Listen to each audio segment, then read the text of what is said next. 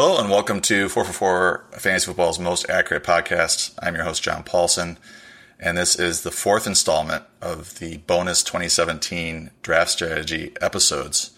And today I'm joined by uh, one of my favorite analysts in the industry, uh, one of my best friends in the industry.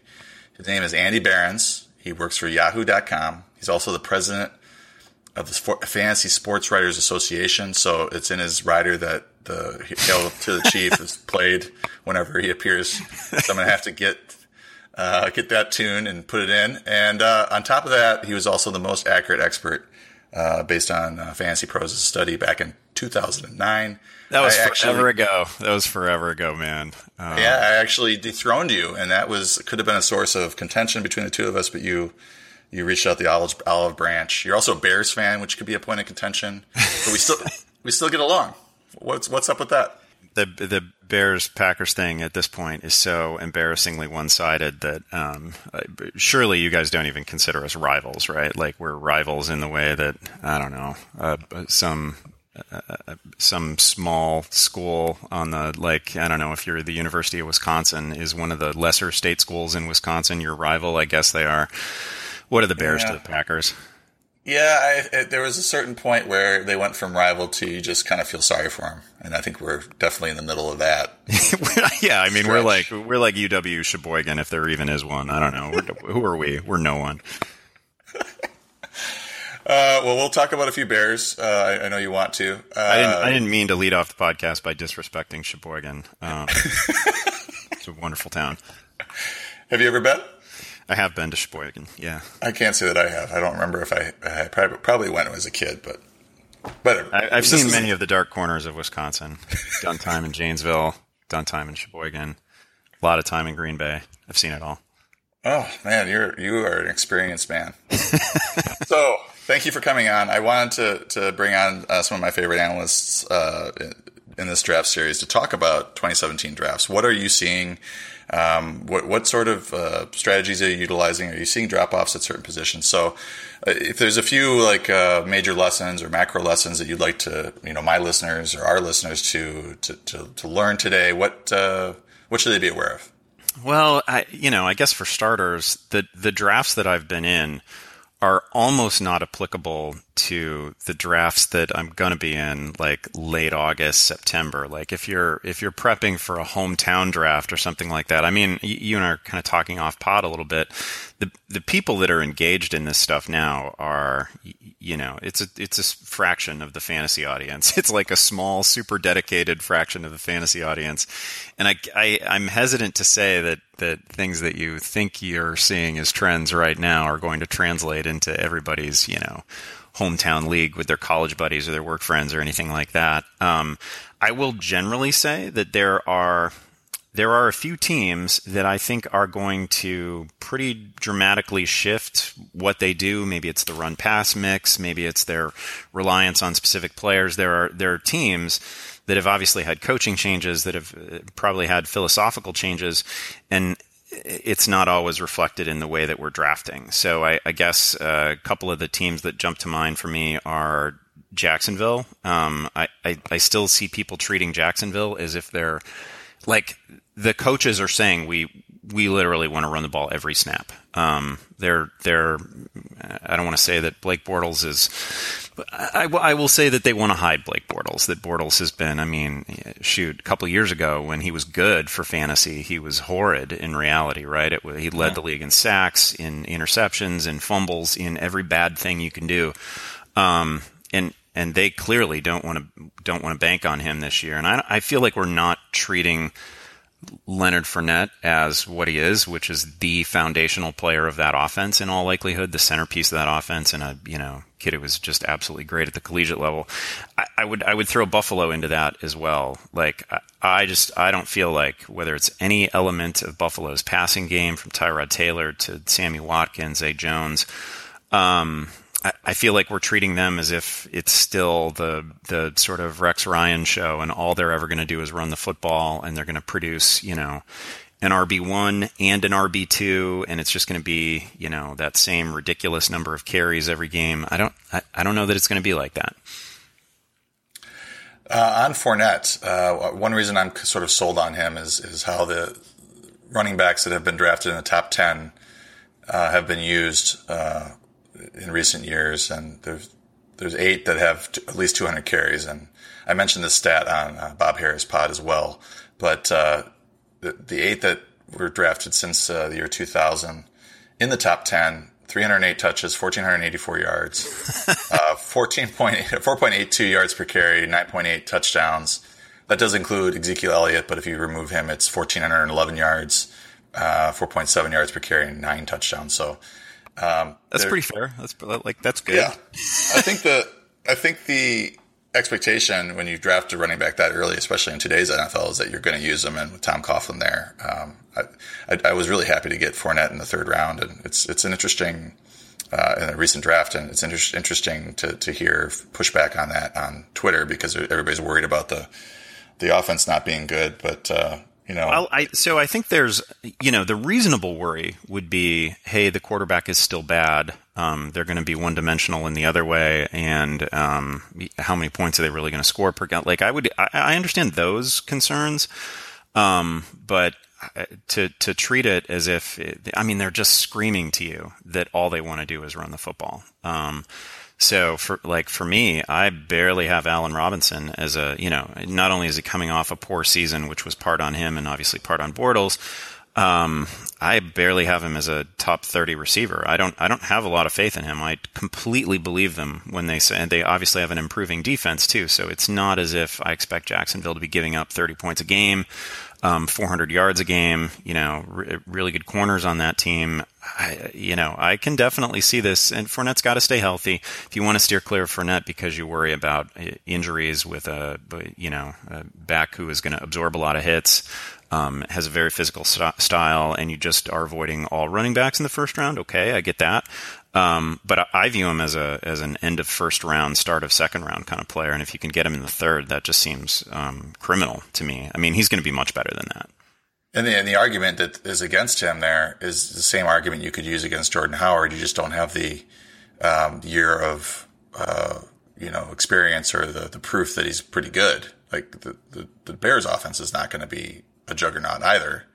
you can make I mean, you can make the same argument about Isaiah Crowell as well, and he's kind of, you know, he's going, he's starting to creep into the top twelve drafted uh, running backs as well. So I don't see how it applies to Fournette and not Howard or or Crowell. So yeah, there's a, I mean, there's just a general every year skepticism about rookies which in Fournette's case is a little bit insane to me because he, I mean, nobody missed his work in college, right? Like we all, we all, we all saw it a couple years ago. We all saw what he is when he's healthy. Um, he, com- you know, he competed against the highest possible level of collegiate competition. So you've got, you know, you've got you've got plenty of games against the the best possible talent. Um, I, I just see him as, as very close to a no doubter, and the only thing that can get in his way is injuries.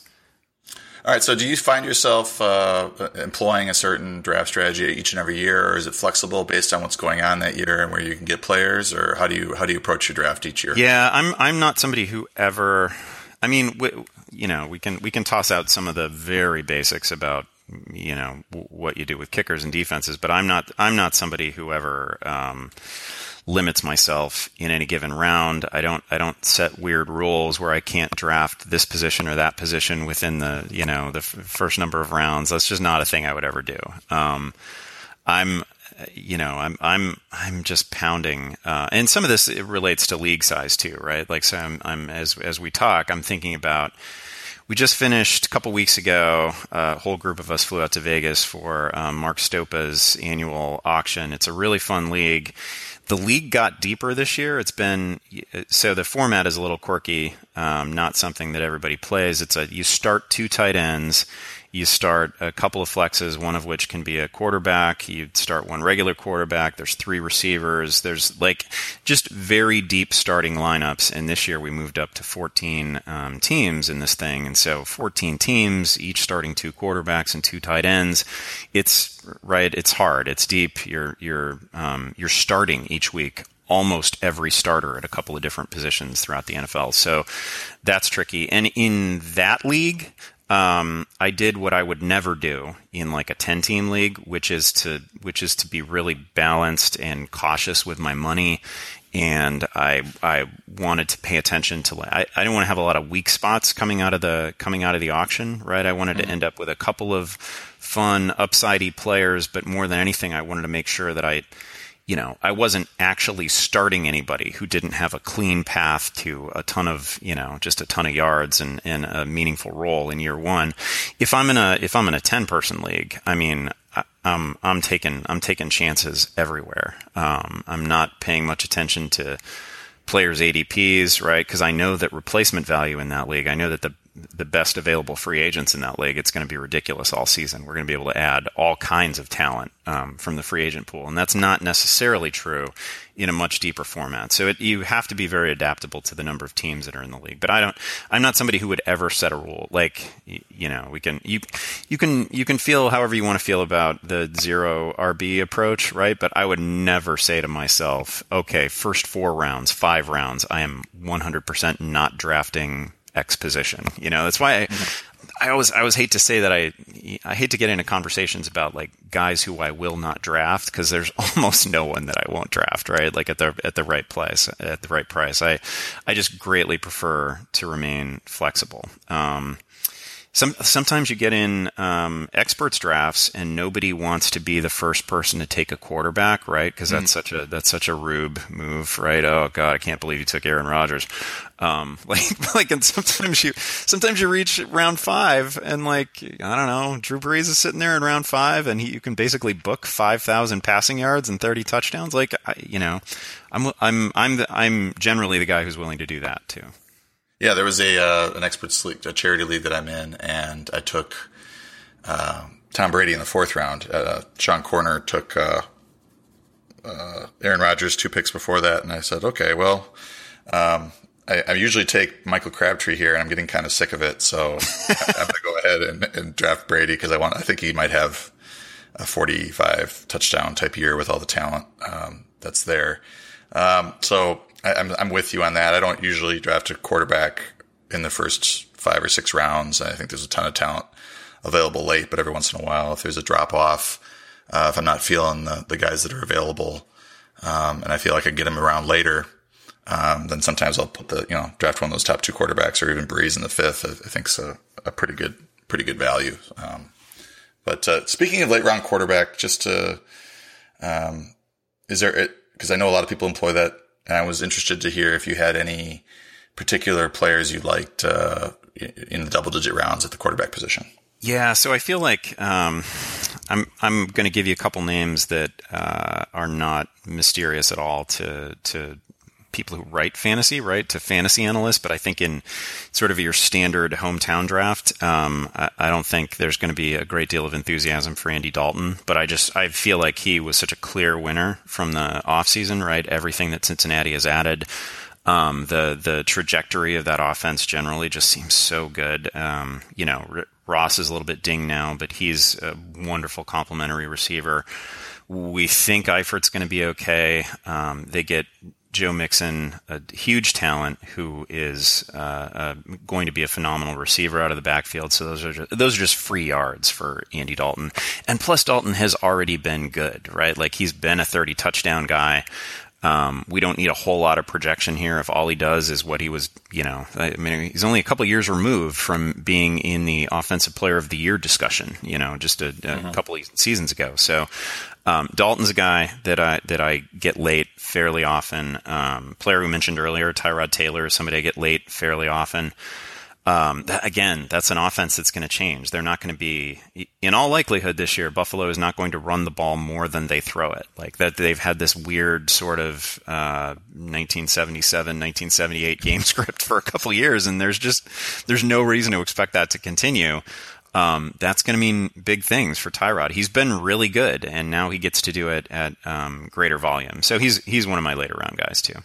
I like both of those players. Uh, Dalton, actually two of my main targets. Uh, if I'm going uh, wait on quarterback, late round quarterback strategy, uh, Dalton uh, was the number 12 quarterback last year. People forget that, uh, even with AJ Green missing time. Uh, he was number four back in uh, 2013. He's had some really high point per game average uh, seasons.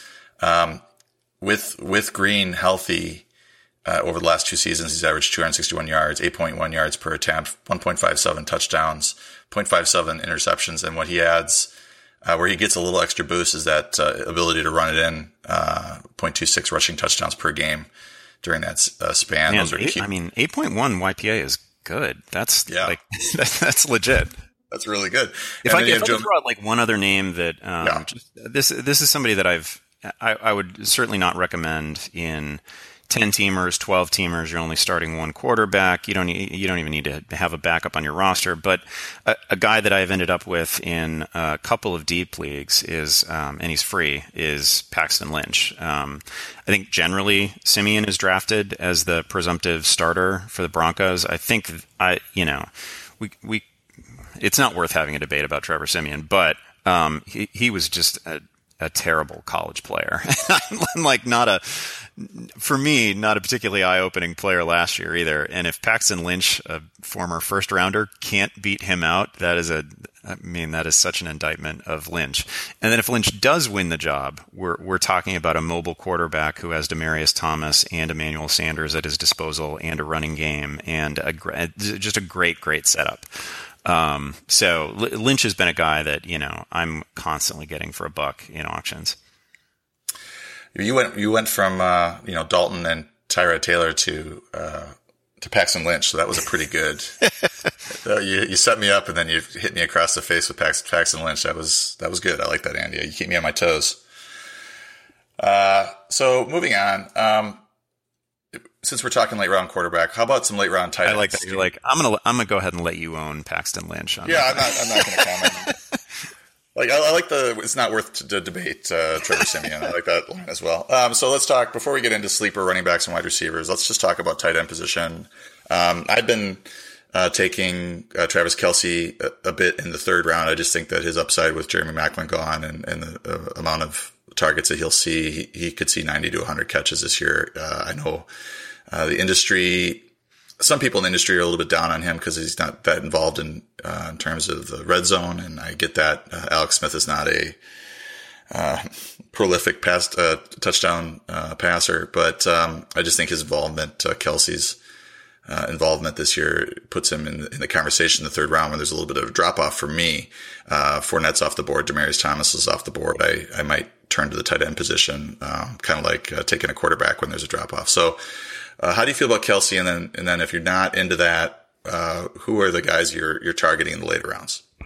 Yeah, Kelce's a Kelce's a weird player for me because I um, like the rest of the industry. I rank him really high at the position. Right, he's he's my number two tight end. Um, I'm just I'm clearly down on him relative to other drafters in the overall ranks because I'm I'm never getting Gronk and I'm never getting Kelce and there's no I'm not I haven't made a determination that I'm going to avoid the top like four or five tight ends that that that was never a decision. Um, I, I I think I just have him a little bit farther down the round. I guess I feel like Kelce last year was a little I mean, that was for me. That's pretty close to the ceiling for Travis Kelce as long as Alex Smith is the quarterback.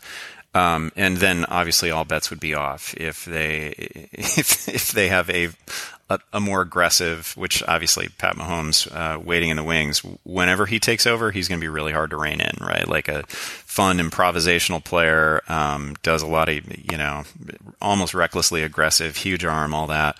Um, Alex Smith is just never looking downfield. He was a guy who averaged like three deep passes per game last year, very few air yards. Um, it just, you know, the entire the entire offense shrinks a little bit with Alex Smith at quarterback. Fifteen touchdown passes last year, which is mm-hmm. just ridiculous in this era.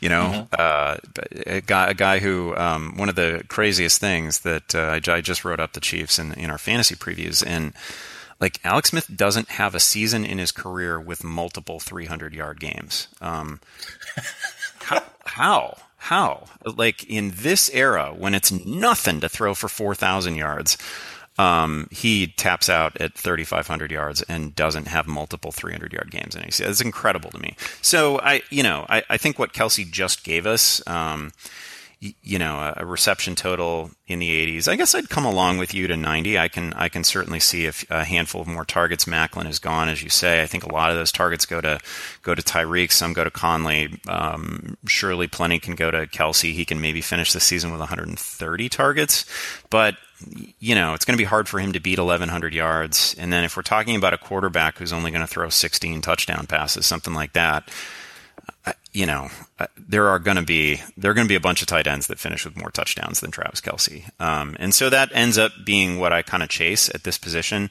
The I have I have Jack Doyle like number eight in my tight end ranks, and I think he has a very clean path to eight touchdowns, nine touchdowns, something like that. Um, the much of the industry is pretending that Kyle Rudolph's season didn't happen, right? Like right. most targets of any tight end, most red zone targets of any tight end, most inside the ten targets of any tight end, um, and he's tied to a quarterback who is also never looking downfield.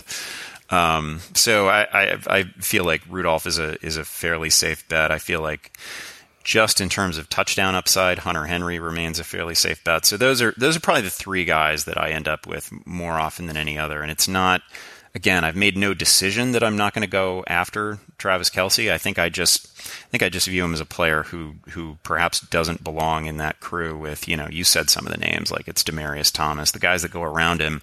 I'm always taking Isaiah Crowell ahead of uh, ahead of Travis Kelce. It's just it's just not the spot that I'm ready to take him. The tight end position is interesting. Uh, if I don't get Kelce, um, which I'm not targeting him there, but I might end up with him there, and I'm going into those you know, seventh, eighth, ninth round looking for a tight end. There's been a couple times where I'm sitting there with maybe the, I don't know, the third pick in the eighth, eighth round. And I'm like, well, there's, there's six, there's six or seven tight ends on the board. And okay, I can wait. You know, I'd be happy with Jack Doyle with my next pick, right? And all of a sudden, boom, boom, boom, boom, boom, they go. yeah. And then I'm, then I'm staring down Coby Fleener. and I'm like, I'm like, this is not how this is supposed to play out. So in the most recent draft, I just took uh, uh, Tyler Eifert in the seventh round, uh, um, or maybe it was the eighth eighth round, and uh, just to start the run instead of being on the tail end of it. Do you have any theories on that uh, drafting towards the end of the fir- uh, you know the beginning of the round and having maybe 20 picks between your two picks? Yeah, that's one of the. Um, you know, so every year I do these draft slot videos for Yahoo, and my head pops up in your, you know, when you've got the draft and you're ready to go. There's a couple minutes before you start, and all of a sudden, fricking Andy Behrens' face pops up, and he tells you things, and you're like, you X out of that as quickly as you can, right? but let, I try to do a little bit bit of research on the on the draft spots from last year and the success rate that people had out of different draft slots, and far and away in Yahoo leagues, like and I'm I willingly admit that this may have had something to do with like where David Johnson was selected in the first round and where Le'Veon Bell was selected in the second round and stuff like that. So I'm not by by no means am I trying to say that there is a best position from which to draft year after year, but last year the sweet spot was clearly picks four through seven. Um, with pick six producing the most league winners, um, and not not by a small margin either. Um, it was much better than the the top pick, and it was way better than the last pick in ten and twelve team drafts. Again, might have something to do with specific players. I, I would concede that point, but generally speaking, I prefer to be in the middle where I don't have a long wait and I'm not I'm I'm not even a little bit exposed to position runs, right? If there if there is one that's going down, and I feel good about somebody at that spot, I can I can always get them. Um, but I, I think you sort of hit it. If you're at one of the turns, and it's a pain. It's just one more thing to think about that you wouldn't have to if you were drafting fifth or sixth. Um, but I'd I'd greatly prefer to start the position run than than to than to watch it. You know, watch it unfold and and me not have any. You know, that's another argument for doing auctions too, right? Like it's just that's that's so painful um, to have to wait out like 22 picks while all of the tight ends are going off the board. Um, but as you say, I would I would always rather trigger it than um, find myself chasing it. Because this you know this uh, you and I both participate in the in the Scott Fishbowl, right? And this totally happened to me at tight end. I really got I really got burned. Because um, there's a the, we play point per first down in that league starting this year. And um, there's a bonus for tight end first downs too like tight ends get you know they're like super special players Um, and I just kept, I'd have, I'd have a whole bunch of tight ends queued up and they would just all go away. And I, I was picking first in that league, which I'm not going to complain about that. I got David Johnson, but my, um, my queue was, um, emptied, uh, tight ends constantly. So I'm, you know, I, I felt fortunate, you know, I just missed out on Doyle in that league. It's the only league where I'm not getting him. Um, I, I think I, I, think I got Hunter Henry at some point, and then it was a huge wait until like uh, Seferian Jenkins, right? like, yeah, I mean, yeah. the rest of my tight ends are are just boy, um, it's less than ideal. It's not what I not what I'd intended.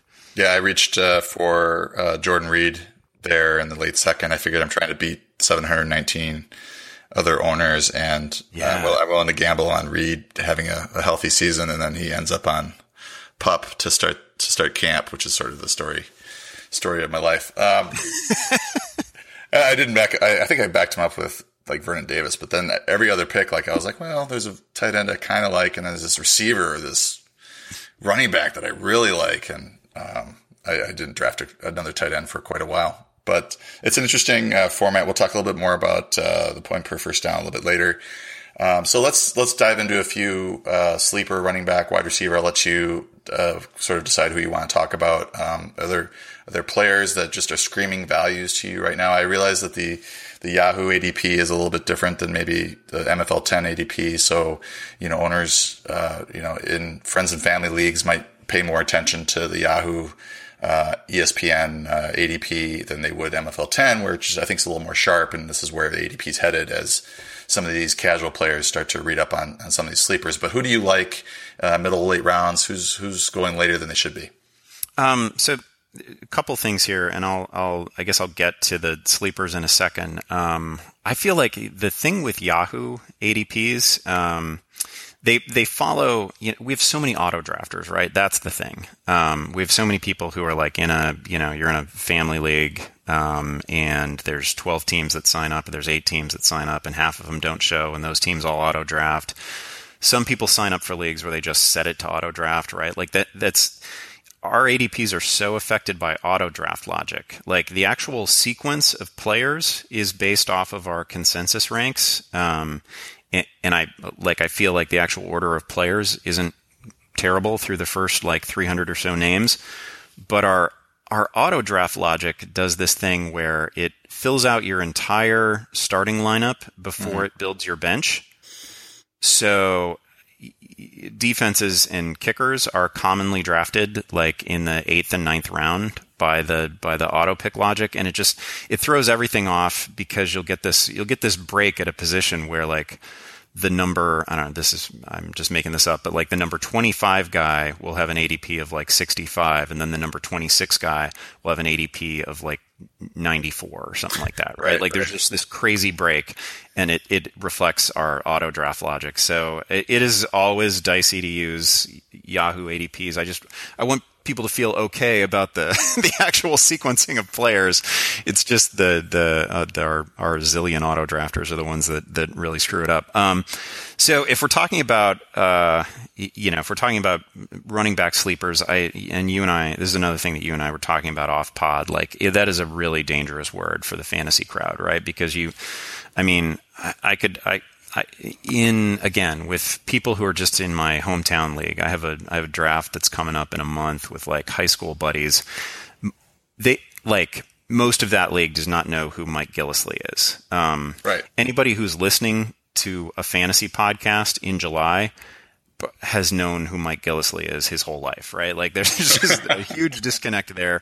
Um, like so one man's sleeper is a, another man's you know fifth round pick or something like that and that's just the way it is. So you, you have your your super low hanging sleeper fruit right? And it's for me i'm i get isaiah crowell all the time but he's like the number 12 or 13 back at uh, at mfl i think.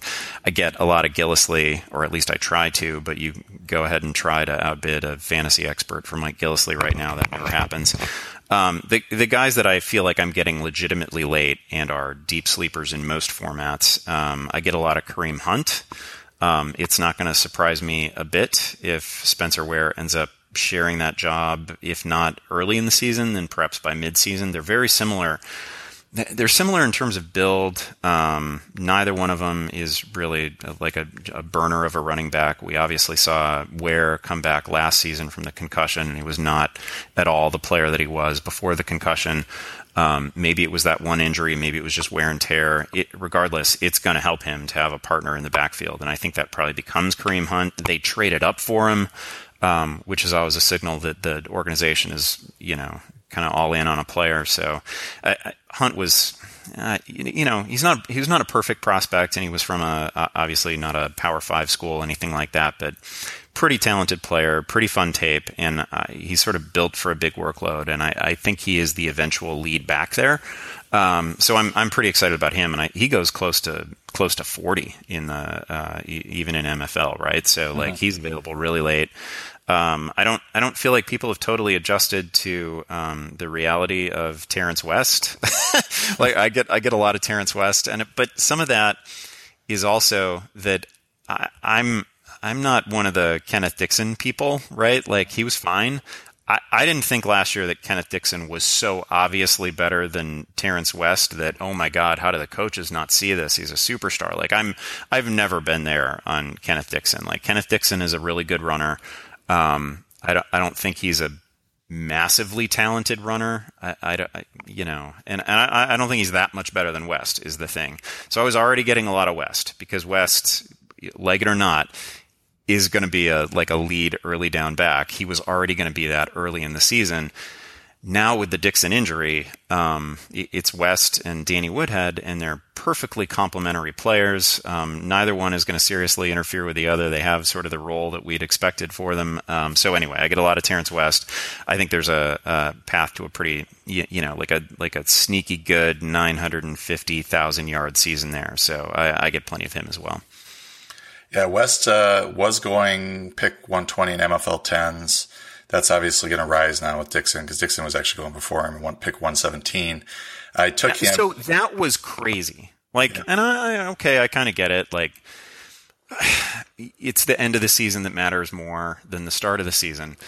but but Dixon was already going to miss games. I mean, that just it floors me. Um, I, I, I don't know what kind of jump in value we were expecting from Kenneth Dixon. He's good. Um, he just didn't scream superstar to me, and I, I didn't I didn't see that much separation between between him and Wes last year. I think it was I think it was the John Harbaugh comments about him being a complete back and one of the best players. You know, could be turned into one of the best running backs in the league. I think that was what started that. And then you have the, the was it the three game suspension? Was it or maybe it was yeah. four? Um, so he was.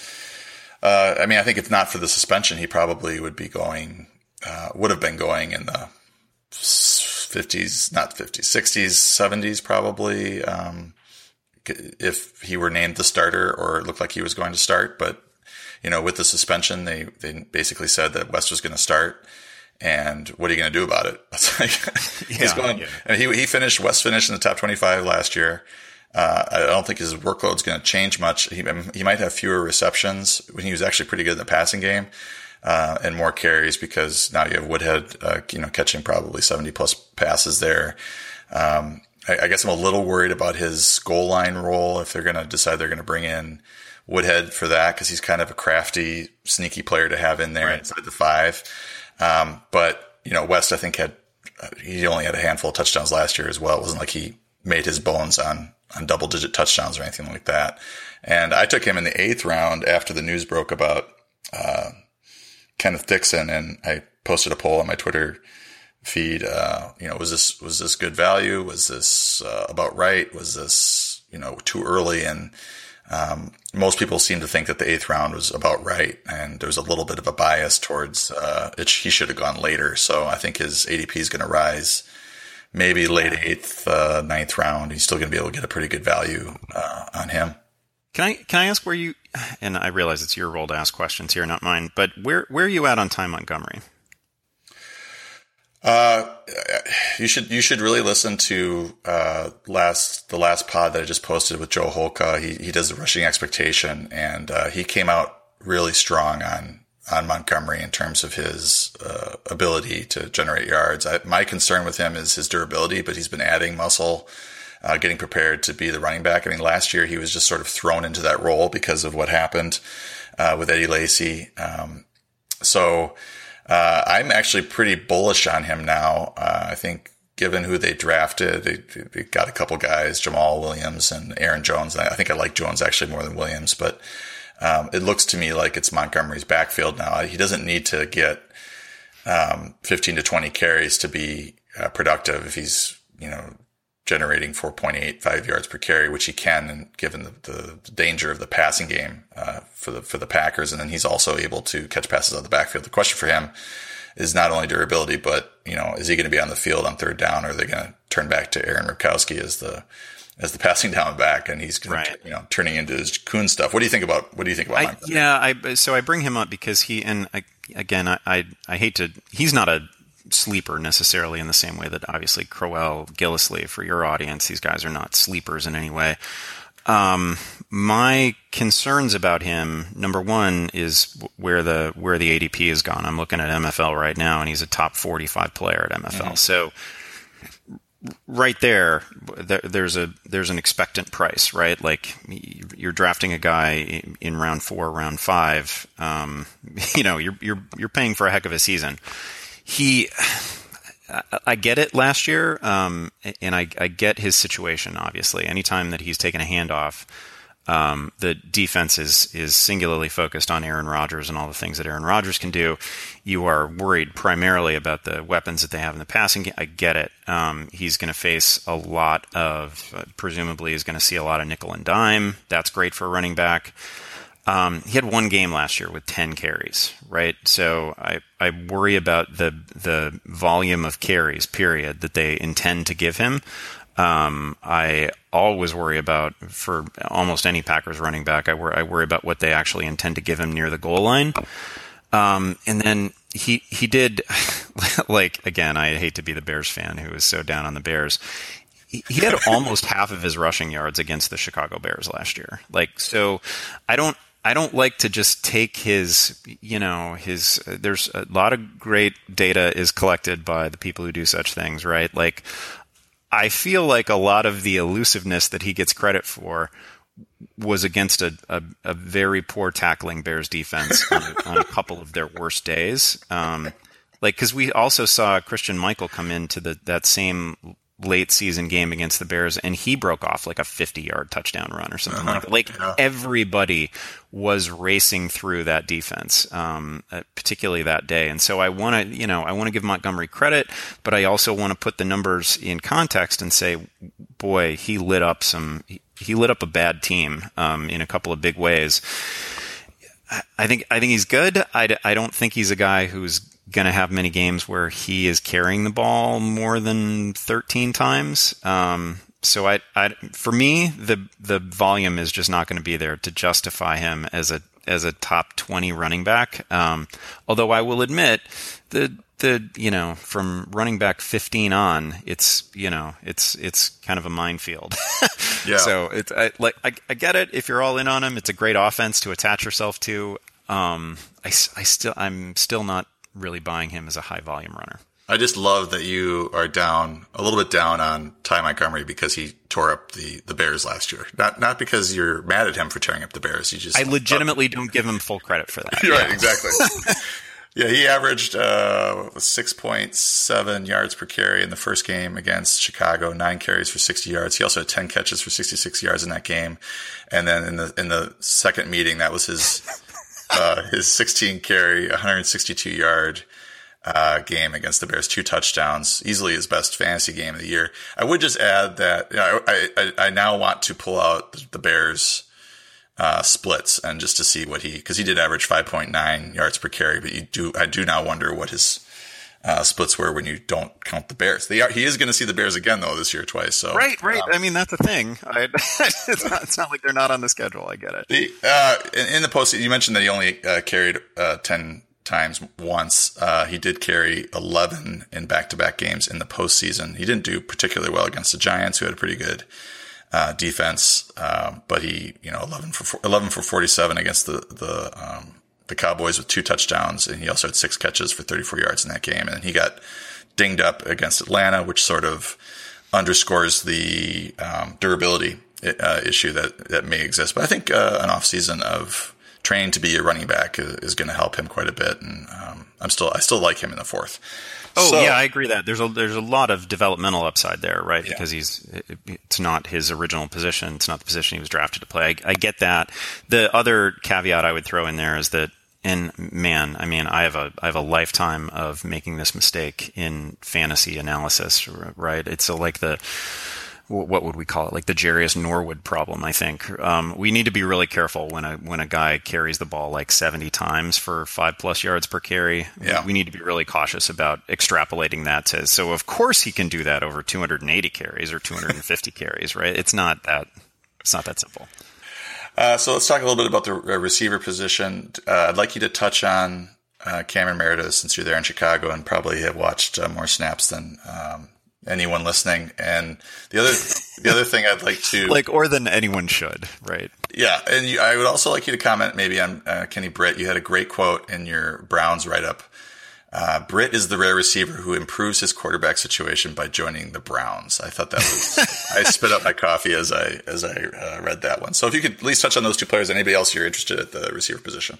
I mean, I Britt's interesting because I I just thought he was a, a stone cold hero last year, and we're going to forget um, the season that Kenny Britt had in impossible circumstances last year. Right, mm-hmm. a thousand yards with those with those quarterbacks, a thousand yards with uh, with, with, Jared Goff and company. Um, was unbelievable. Um, you know, there'd be like one huge play each week, and uh, Kenny Britt is another guy who should get full credit for. Um, you know, early in his career, if it wasn't injuries, it was off-field stuff, right? Oh my God, is Kenny Britt going to get suspended? Um, you just, you couldn't go like a month without some bad Rotoworld note about um, Kenny Britt either off the field or it was a hamstring or it was, you know, there's always some bad Kenny Britt note, and he, I, I mean, I don't know him, I don't know what's going on off the field in his life but all that seems to have been absent for quite a while. Um, and he seems like a, you know, he's, he's no longer to me such a high variance player. Now, I don't know that he's going to repeat his thousand yard season. There is a clear path for Kenny Britt to get a uh, hundred plus targets again. And, and I think that's going to result in a pretty good year. And young Kenny Britt was really good. Like pre-injury Kenny Britt, um, when he was just a pup, was unbelievable. Um, that I think we have to go back to like was it 2011 when he when he suffered the the knee injury. Um, he was 100 yards a game to start that year and was looking like, you know, the classic sort of, I think he was a third year receiver at the time and he was blowing up and then the, the injury just derailed things for him. Um, but he, you know, he was a big talent back in the day. Um, right size, you know, um, six three, six four, something like that. Just a, you know, and he's now become like a totally bankable, big receiver. Um, I'm kind of sort of interested in the Browns this year. I think that offensive line is going to be really good. It looks like probably a top 10 offensive line in the NFL right now. Um, that's going to help a lot. Um, I, I don't know that Cody Kessler is is necessarily a thing, but I, I think between him and Kizer, they're going to find a quarterback who is at least competent and has a little bit of time to throw, and they're going to have a great running game. And yeah, I'm, you know, you don't, you don't want to draft Kenny Britt as like your wide receiver two necessarily, but um, as somebody who you are spot starting and somebody who can be a wide receiver three in a deep league, um, I think he's a really good player. I, I also, you, you know, you mentioned Cameron Meredith it's it's funny. Like, so first of all, great athlete, and um, you know all of his pro day numbers were really good. And he's a guy who wasn't like necessarily a classically trained receiver, right? So he's one of those developmental guys like Montgomery, a little bit still learning some aspects of the position. Um, he he's a guy who's like pro day numbers and the athleticism is just immediately apparent um, when you when you watch him either in the stadium or like on screen. Like he's he's kind of a live wire. I, I get it. Um, on the other side, we have we have Kevin White who had crazy combine numbers, right? Like a great forty time, and it you just never see it, at, it translated as game speed. Um, so I'm pretty skeptical on Kevin White just based on what little we've seen of him so far in the NFL and his obviously a pretty deep injury history for a young player. Um, Meredith looks like a confident player who's who's pretty clearly the um, I, I, I, think going to emerge as the sort of alpha receiver for the Bears. They have all these sketchy veterans, you know, you know the names uh, mm-hmm. Wheaton and Wright and Cruz, and uh, they have, they have, every once in a while I, I remember that they have Rueben Randle. I think technically on the roster is that's amazing to me. That combination of four sort of you know discard pile receivers is incredible to me. Um, I, I think I think Meredith is a like plus athleticism, great leaper, great size. Um, the Bears are going to have to throw the ball, right? They they were a weird team last year because they seemed almost um, singularly focused on piling up yards for like Jordan Howard ran the ball last year in some situations where you would just normally see teams go to the air and abandon the run, and they stuck to it um, in games that were lost, and it was fun if you're a Jordan Howard owner. Um, but I, I, mean, I imagine they're gonna they're gonna try to win some games this year, and they're gonna there's gonna be plenty of garbage time opportunities for them. There's gonna be a lot of you know the ball's gonna be in the air plenty, and I think Cameron Meredith is the is the one guy that I'm relatively confident owning from that from that Bears receiving corps. I was just looking at ADP. He's going with pick 86, uh, so early eighth round. And then uh, the t- two players going after him, I, I also like uh, John Brown uh, and Tyrell Williams. Uh, so it looks like the eighth round is, is kind of turning into a good spot to get a maybe a wide receiver three or a wide receiver. You know, Williams four. is a is just a great name to throw out as a. Uh, he shouldn't be a sleeper, right? He kind of he broke out last season, really, but um, I mean that that's kind of for for a guy who put up numbers last year, always passed the eye test. Um, to, for for us to just assume that he's going to slip outside the top thirty five receivers, that would be a that would be a bit of a surprise to me. I mean, we've I feel like we've kind of priced Keenan Allen as if he's going to be just fine, no worries. Um, and, and, given, uh, you know, and it's as if Tyrell Williams is going to take a huge hit. I'm not sure that's the case. Yeah, and I think the Mike Williams uh, draft pick really kind of submarine uh, Tyrell Williams, uh, right? His ADP, and then on top of it, you have you're you're assuming that Allen stays healthy, which he hasn't been able. To he's played nine games, which is a crazy assumption. Yeah. I mean, he's it, like not only that he's going to be healthy, but even if he is healthy, that he's going to be 100% recovered, no worries, um, off of a pretty significant injury. And then, of course, he's played like nine games over the last two years. And you're, you're sort of assuming that Allen gets the same sort of workload that he got when he was healthy, even though Tyrell Williams hadn't broken out yet or wasn't available at that point. So, you know, now that he is broken out, is this maybe more of a 1A 1B type of a situation. That's another yeah. a, a scenario that could happen as well. Britt, uh, I was looking at his ADP, 110, pick 110. So, um, going very late and he's going to go even later in, uh, friends and family type leagues because of, uh, the number of people he's burned over the years, um, and the fact that he's going to play for the, the Browns. But you know, he's going after Corey Coleman. He's going after Corey Davis and Eric Decker, uh, that whole Tennessee uh, situation. So Britt seems uh, like a very, very good value as well at that point. Uh, 49th receiver off the board. So, um, let's, let's like how many, how many total passing yards did, um, I'm going to look it up right now. Like that, I mean, the the Rams could not have generated that many passing yards uh, for the for the full season, right? And uh, and Kenny Britt ended up with one thousand and two of them. I'm just looking at team passing offense, the Rams were 31st with 2,951 yards, right? And Kenny Britt had 1,002. Just, uh, just a, an absolute American hero for, for doing that. Like, that's ridiculous.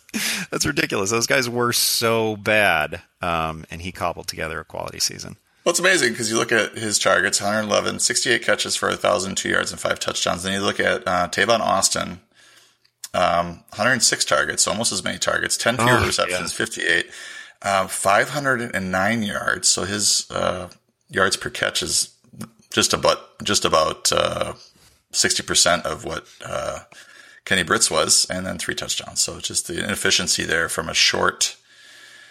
Um, uh, Tavon Austin, 54.7% catch. I'm just going off on a tangent right now with Tavon Austin's inefficiency.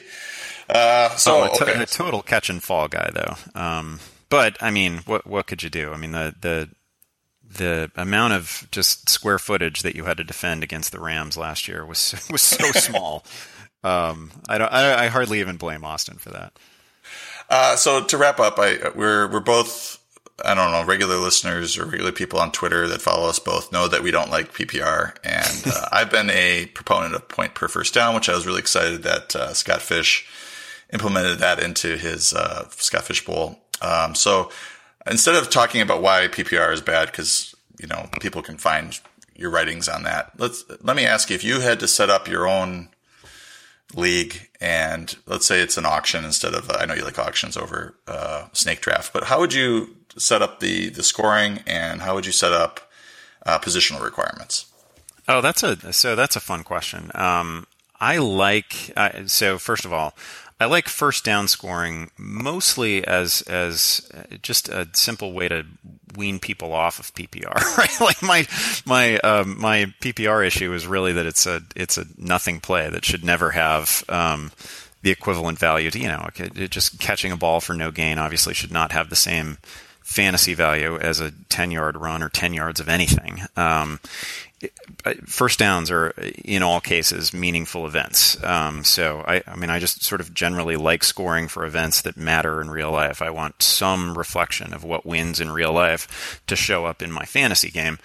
Um, I, I, think by far the the biggest we and I, you've written about this a fair amount. I, I think the thing that we screwed up from the start in fantasy scoring is not to do enough to separate the great quarterbacks from the standard issue quarterbacks and then from the bad quarterbacks, right? Like we mm-hmm. we don't do very much at all to penalize negative plays, whether it's you know whether it's sacks or more importantly turnovers. Um, you know, I've I've played in leagues where there's no negative value for interceptions, even in standard scoring formats. It's usually it's usually like a minus one for an interception, and that's a that's a play that changes the trajectory of games. Like that, you know, if you throw an interception a game, you're terrible. That like that's terrible.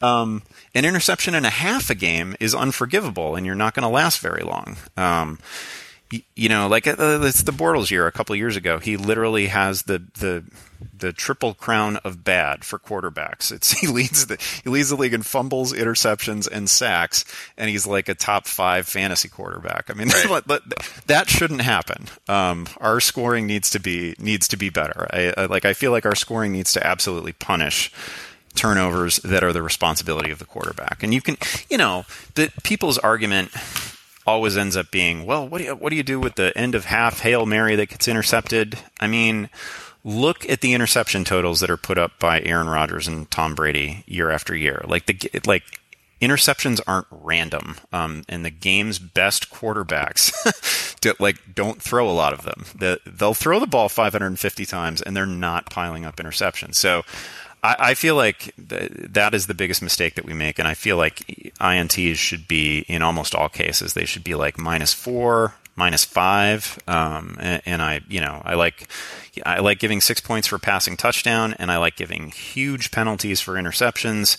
Because um, what you end up doing, uh, if if that's your scoring system, is you create a lot of separation between guys like Rodgers, um, Brady, Brees, and then the rest of the crew. And that's you know, in reality, it is by far the most important position, probably the most important position in all of team sports. The, like that guy should be driving scoring in a meaningful way in fantasy. I completely agree with the, the quarterback take. Uh, you know, Bortles had 18 interceptions in 2015, 16 last year, and finished in the top 10 in fantasy scoring both uh, both years. So that is a problem, I think. And uh, your six point for pass touchdown, minus four or five for interception. I like that a lot. I would, um, you know, add. I don't like the uh, uh, tight end premium so much, but if you if you had, let's say, you had a quarterback with a uh, a super flex as well, so you could start two quarterbacks to to really uh, get some quarterbacks going in the first few rounds, and then uh, at the tight end position, maybe you start two as well, uh, and then at uh, uh, running back and wide receiver, you have a, a, few that you need to start, and then a number of flexes so that you could kind of I, mix. I should have mentioned that. That's a that's another way of creating sort of the tight end premium, right? Is to force yeah. your league to start two of them, and that's I, the only league that I'm in where that where that is required is that um, Mark Stopa draft, and it's it's hard, right? Like you're you're constantly scrounging for um, tight ends that might do a little something on the on the waiver wire. It, it, makes you learn the player pool at a depth that you don't normally learn it. And in in reality, um, teams roll with two tight ends all the time. So it's not a, you know, it's it's not it's not as weird as starting two quarterbacks, right? like right. like I, I enjoy the two quarterback leagues. Um, it is a little weird because there's obviously there's no real life situation where you've got two quarterbacks on the field. Um, two tight ends are on the field all the time, so that's just a sort of normal alignment, um, and it mirrors the real game really well, and it just it increases the the depth in the league and the amount of thought that's involved in your in your draft or auction a, a, great deal. Another change that I sort of generally like, and this would be I feel almost guilty for not. I should I should call out Scott Pianowski here because this is a point that he makes a lot. Um, short benches and deep starting lineups are fun. Um, they force a lot of transactions. They force a lot of difficult decisions throughout the season when guys are on bye. Right? Um, it it just makes for a a, more entertaining and more active league uh, with many more agonizing add drop choices. Yeah, absolutely. If you have a short bench and you're sitting there like, oh, what do I? Oh, I don't want to look. I don't want to cut this guy, but I need a, I need a whatever a defense or I need another running back this week, and uh, you have to do it, or you have to take the zero in your lineup, and it's a that makes things even more more difficult than they already are. Um, so, Andy, thank you so much for coming on. You're the number four, the cleanup hitter in my lineup of uh, uh, bonus uh, episodes. Um, you can. Oh, I, I, appreciate it. I, I, love what you do. You're one of the very best. Oh, thank you. Uh, thank you so much, uh, Andy Behrens. You can find him at, at Andy Behrens, B E H R E N S on Twitter. Uh, he's also uh, writing about baseball a lot, so if you like that, uh, I I can't find a way to filter all my baseball talk out of my timeline. So these names are just thrown at me. I don't even know who. But is really bad at it too. Like a ton of baseball. I'm just like, oh god, the baseball. I can't wait for the season to be over. so we can just talk about football. It's it's so tilted toward the Mets with Salfino. Yeah. Uh, so uh, once again, thank you, uh, Andy Behrens. You can find him on Twitter. You can find him his work at Yahoo. Uh, you know, vote for him for president of Fantasy Sports Writer Association for a second term. He deserves it. Uh, and uh, we'll see you next time on the 4for4's Most Accurate podcast.